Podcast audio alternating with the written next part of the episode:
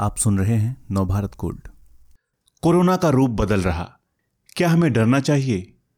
Corona vaccine अभी राहत बनकर सामने आई ही थी कि ब्रिटेन में कोविड 19 वायरस का नया म्यूटेंट आ गया है। इसे लेकर दुनिया में हड़कंप मच गया है, लेकिन क्या वाकई इससे घबराने की ज़रूरत है?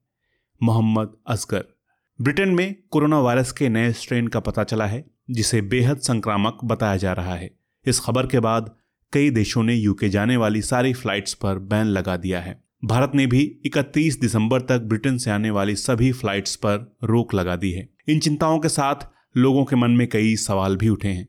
क्या अभी जो वैक्सीन आई है, वो बेमतलब हो गई है? क्या वैक्सीन लगवाने से, नई स्ट्रेन से भी कोई सुरक्षा मिलेगी? हम यहाँ इन सवालों के जवाब दे रहे हैं। वायरस के नए स्ट्रेन का क्या हुआ असर? ब्रिटेन और कुछ अन्य देशों में कोरोना वायरस का जो नया स्ट्रेन सामने आया है उससे पहले के मुकाबले कहीं तेज़ी से लोग बीमार पड़ रहे हैं। ब्रिटेन में तो इस महामारी के आने के बाद से अब तक एक दिन में सबसे ज़्यादा संक्रमण का आंकड़ा दर्ज किया गया है। इस वजह से ही France, Germany, Italy, Netherlands, Austria, Ireland और बल्गेरिया ने तो 20 दिसंबर को ही यूके से आने जाने वाली फ्लाइट्स पर बैन लगा दिया। 21 दिसंबर को कनाडा ने भी यूके के लिए सभी कमर्शियल और प्राइवेट फ्लाइट्स पर रोक लगा दी। जब तक कोरोना वायरस के नए रूप को लेकर पूरी जानकारी नहीं आ जाती, तब तक फ्लाइट्स बैन को आगे बढ़ाया जा सकता है। ये कहते हुए सऊदी अरब ने भी एक हफ़्ते के लिए सभी इंटरनेशनल उड़ानें रद्द कर दी हैं। चेक रिपब्लिक ने ब्रिटेन से आने वालों के लिए सख्त क्वारंटीन घोषित किया है। पूरे यूरोप में हाई स्पीड ट्रेन संचालित करने वाले ऑपरेटर यूरोस्टार ने लंदन, ब्रसल्स और एम्स्टर्डम के बीच चलने वाली सभी ट्रेनों को रद्द कर दिया है। क्या म्यूटेशन से डरना चाहिए? ब्रिटेन का कहना है कि वायरस का नया स्ट्रेन पहले की तुलना में 70 से 80 फ़ीसदी ज़्यादा संक्रामक हो सकता है। हालाँकि, अभी इस बात के पर्याप्त सबूत नहीं मिले हैं कि वायरस का नया अवतार ज़्यादा गंभीर रूप से बीमार करता है या नहीं। वायरस में म्यूटेशन होना आम बात है, लेकिन ऐसे ज़्यादातर वेरिएंट्स म्यूटेट होने के बाद मर जाते हैं। लेकिन कई बार वायरस म्यूटेट होने के बाद पहले से कई गुना ज़्यादा मज़बूत और खतरनाक होकर सामने आता है। इसे समझने के लिए साइंटिस्टों को भी वक्त चाहिए होता है। तब तक इसके संक्रमण से लोगों को बचाना ज़रूरी है।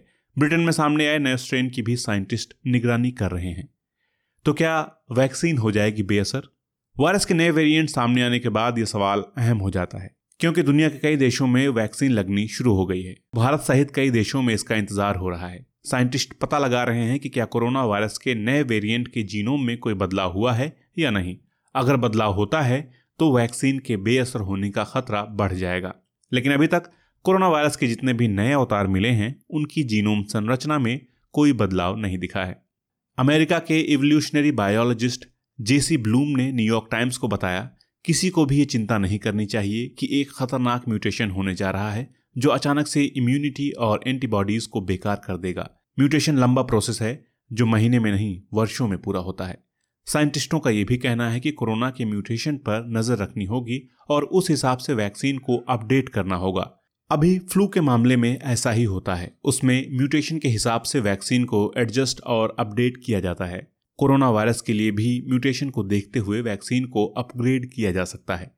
लेकिन ऐसी सूरत में हर साल इसकी वैक्सीन लेनी पड़ सकती है। एक अच्छी बात यह है कि फाइजर बायोनटेक और मॉडर्ना की कोरोना वैक्सीन में जिस तकनीक का इस्तेमाल हुआ है, उससे उन्हें पारंपरिक वैक्सीन की तुलना में अपडेट करना आसान होगा। साथ ही, अभी जो वैक्सीन लगाई जा रही है उससे लोगों की कोविड 19 के खिलाफ इम्यूनिटी बढ़ेगी। इसलिए वैक्सीन में तुरंत बदलाव की ज़रूरत नहीं पड़ेगी।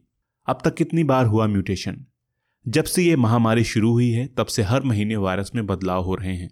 अगर इस वक्त हम कोरोना वायरस का एक सैंपल लें और फिर उसकी तुलना चीन के वुहान के उस वायरस से करें, जो सबसे पहले सैंपल लिया गया था तो पता चलेगा कि अब तक वायरस 25 बार अपनी सूरत बदल चुका है।